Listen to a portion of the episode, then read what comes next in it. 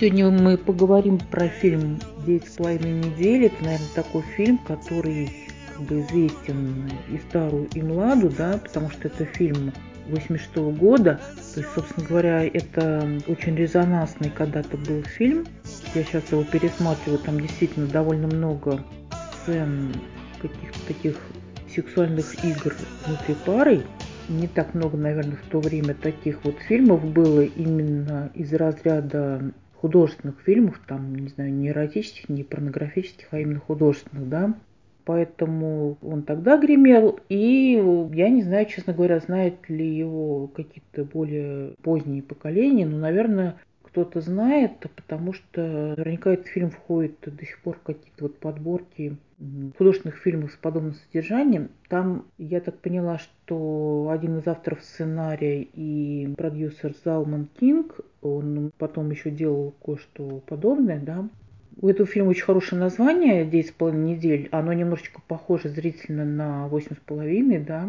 Вот. Но понятно, что фильмы совершенно про разные и, так сказать, разного уровня, да. То есть э, фильм Феллини «Восемь с половиной» – это, скажем так, э, шедевр. Он очень повлиял на мировой кинематограф такой культовый фильм. Здесь э, девять с половиной недель, тут, конечно, все попроще, и мне даже, мне такая мысль пришла, что вот у нас по поводу чувственности все-таки впереди как-то всегда была Италия и Франция, да, Америка, вот именно в своем таком художественном кино, да, я не очень знаю, что делали вот именно какие-то там эротические или порнографические студии. Вот именно в художественном кино не так, наверное, просто у них все складывалось вот именно с таким понятием, как чувственность. В этом фильме очень хороший саундтрек, и очень хорошо Нью-Йорк показан, и улицы, то есть вот эта вот пара, они постоянно за руки бегут по улицам каким-то, причем вот э, героиня в таком симпатичном плащике то они на корабль какой-то забираются, в квартиру друга героя. С причала они заходят на какое-то судно, да, то есть они много чего там посещают, забираются наверх какого-то здания, такого ретро симпатичного, с красивой лестницей, вообще с красивым таким фасадом, да. То есть э, можно нарезочку хорошую видеоклипов сделать, то есть красивые съемки и музыка. Вот. Но, собственно говоря, я когда начала смотреть этот фильм, ну вот в литературе существует такое понятие, как порог вхождения, да, то есть это как бы количество печатного текста, которые читателю нужно заставить себя против своей воли прочитать до того момента, как он включится в текст, начнет как-то так героем сопереживать. И вот э, можно это распространить и на фильмы тоже. У этого фильма, я бы сказала, по современным меркам очень э, долго как бы втягиваешься в это все, вот это действо, да, потому что во время титров, да, там показывают, как героиня идет по улицам, вот, и я бы сказала, что картинка такая не очень э, привлекательная по современным меркам. За 40 лет, конечно, вот какие-то кинематографические приемы, они немножко изменились. Но, собственно говоря, когда человек начинает смотреть фильм 86 года, он, конечно, принимает какие-то правила игры, и он идет на то, чтобы погрузиться в какое-то размеренное существование, да, то есть понятно, что там у него совсем другие требования к фильму, вот. Но, в общем, нам как бы обозначили, что вот э, есть там как бы героиня, она в разводе с своим мужем, ее, ну, как это бывает и в куче фильмов, в куче женских романов, подруги ей говорят, ну вот давай, тебе надо там с кем-то познакомиться, еще что одна и так далее, да, вот, то есть такая вот э, героиня в статусе активный поиск, да. Когда я увидела впервые в кадре Микки Рурка, вот, он произвел на меня впечатление, я сразу вспомнила вот, э, фильм чуть попозже сделанный фильм «Отходная молитва» с его участием, она на меня в свое время очень большое впечатление произвела. То есть у Микки Рурка, у него такая замечательная улыбка, как у чеширского кота, да, И вот когда просто даже под хорошую музыку в кадре показывают, что Микки Рурк периодически озаряется этой улыбкой, потом опять он у него проходит, потом он опять озаряется, это достаточно такое эффектное действие, да.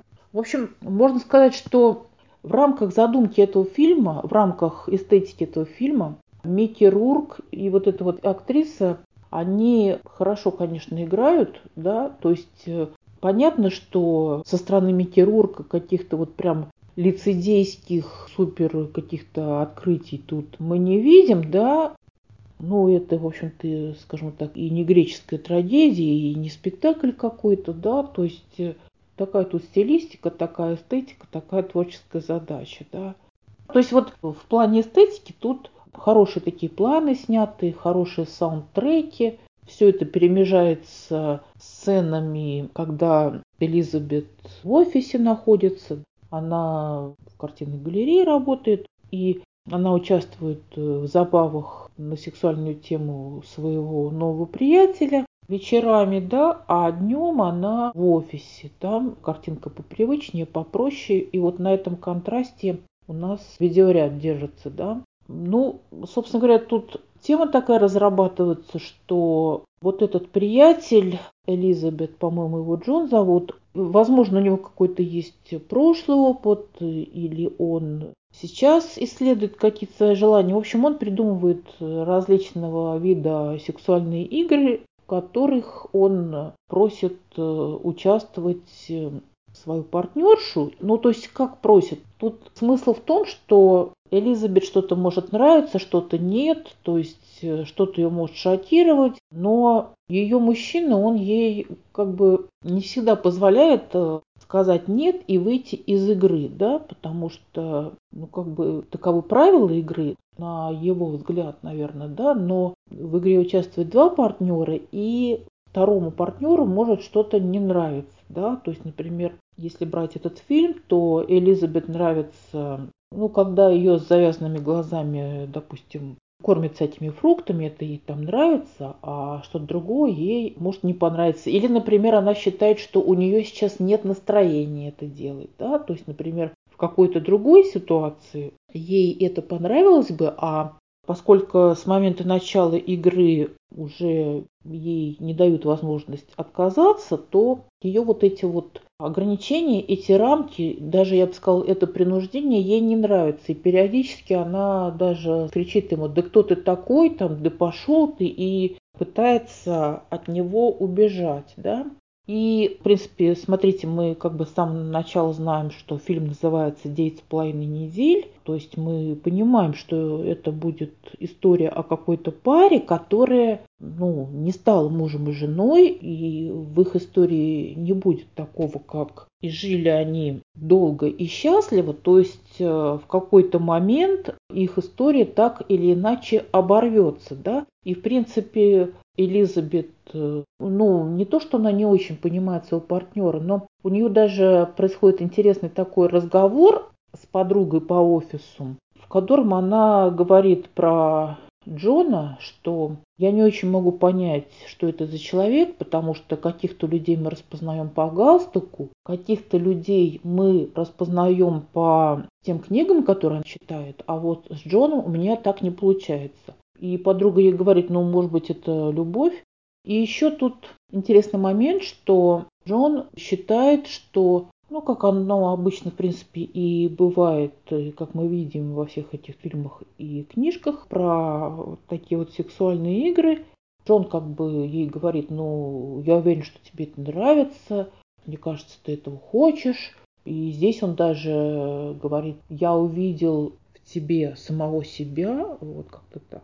Тут как бы получается, что Джон э, решил посвятить Элизабет свои игры. Вот он по каким-то признакам решил, что она ему подыграет. Но Элизабет, она как бы вот обычная женщина в этом всем неискушенная. И поэтому как-то все вот осложняется тем, что она не очень э, понимает рамки этих игр, потому что она пытается к Джону применить такие требования, которые применяют к обычным мужчинам. То есть она, например, думает, не познакомить ли его с моими друзьями, да, или она говорит, давай я помою посуду, а, собственно говоря, Джону-то от нее таких каких-то вот обычных вещей и не нужно, и неинтересны ему ее друзья, и неинтересно ему, чтобы она мыла посуду, она ему совершенно для другого нужна. И, в общем, от этого Элизабет э, немножко как бы вот страдает, потому что в момент, когда Джон придумывает очередную игру, или, я не знаю, может, он их не придумывает, может, у него уже есть, так сказать, какой-то запас этих игр по предыдущим каким-то отношениям или еще откуда-то, да, он как бы старается не повторяться, и никогда нет гарантии, что очередная игра не шокирует Элизабет. Одна из последних сцен в фильме – это разговоры этой пары о расставании, и Элизабет собирает свои вещи и уходит. Джон э, ей, конечно же, твердит, что, правда, когда она уже закрывает дверь, что он ее любит, ждет, что она вернется. Ну, то есть не то, что ждет, э, но рассматривает такой вариант, надеется, но как бы не уверен, да. Но тут смысл в том, что, в общем-то, да, он э, действительно ее любит, и он говорит, что у него ни с кем э, ничего подобного не было. Но тут смысл в том, что эта пара, она не смогла бы, к сожалению, дальше сосуществовать, потому что у них совершенно разные представления о том, что такое пара, как она существует, по каким законам, да. И вот у Джона, у него такие, скажем так, нетрадиционные, но только не в каком-то там определенном смысле, да, не в плане там ориентации, да, но у него немножко нетрадиционный подход э, к тому, как должна существовать пара. Ну, Джон в каком-то смысле очень творческий человек, он придумывает э, какие-то постоянно новые сексуальные игры, да. В фильме есть знаменитый фрагмент под песню, по-моему, значит, это Джо Кокер исполняет песню. Естественно, это существует где-то и на ютубе в виде клипа отдельно, да. В принципе, этот фильм весь э, можно сказать, можно растащить на отдельные клипы. Вот.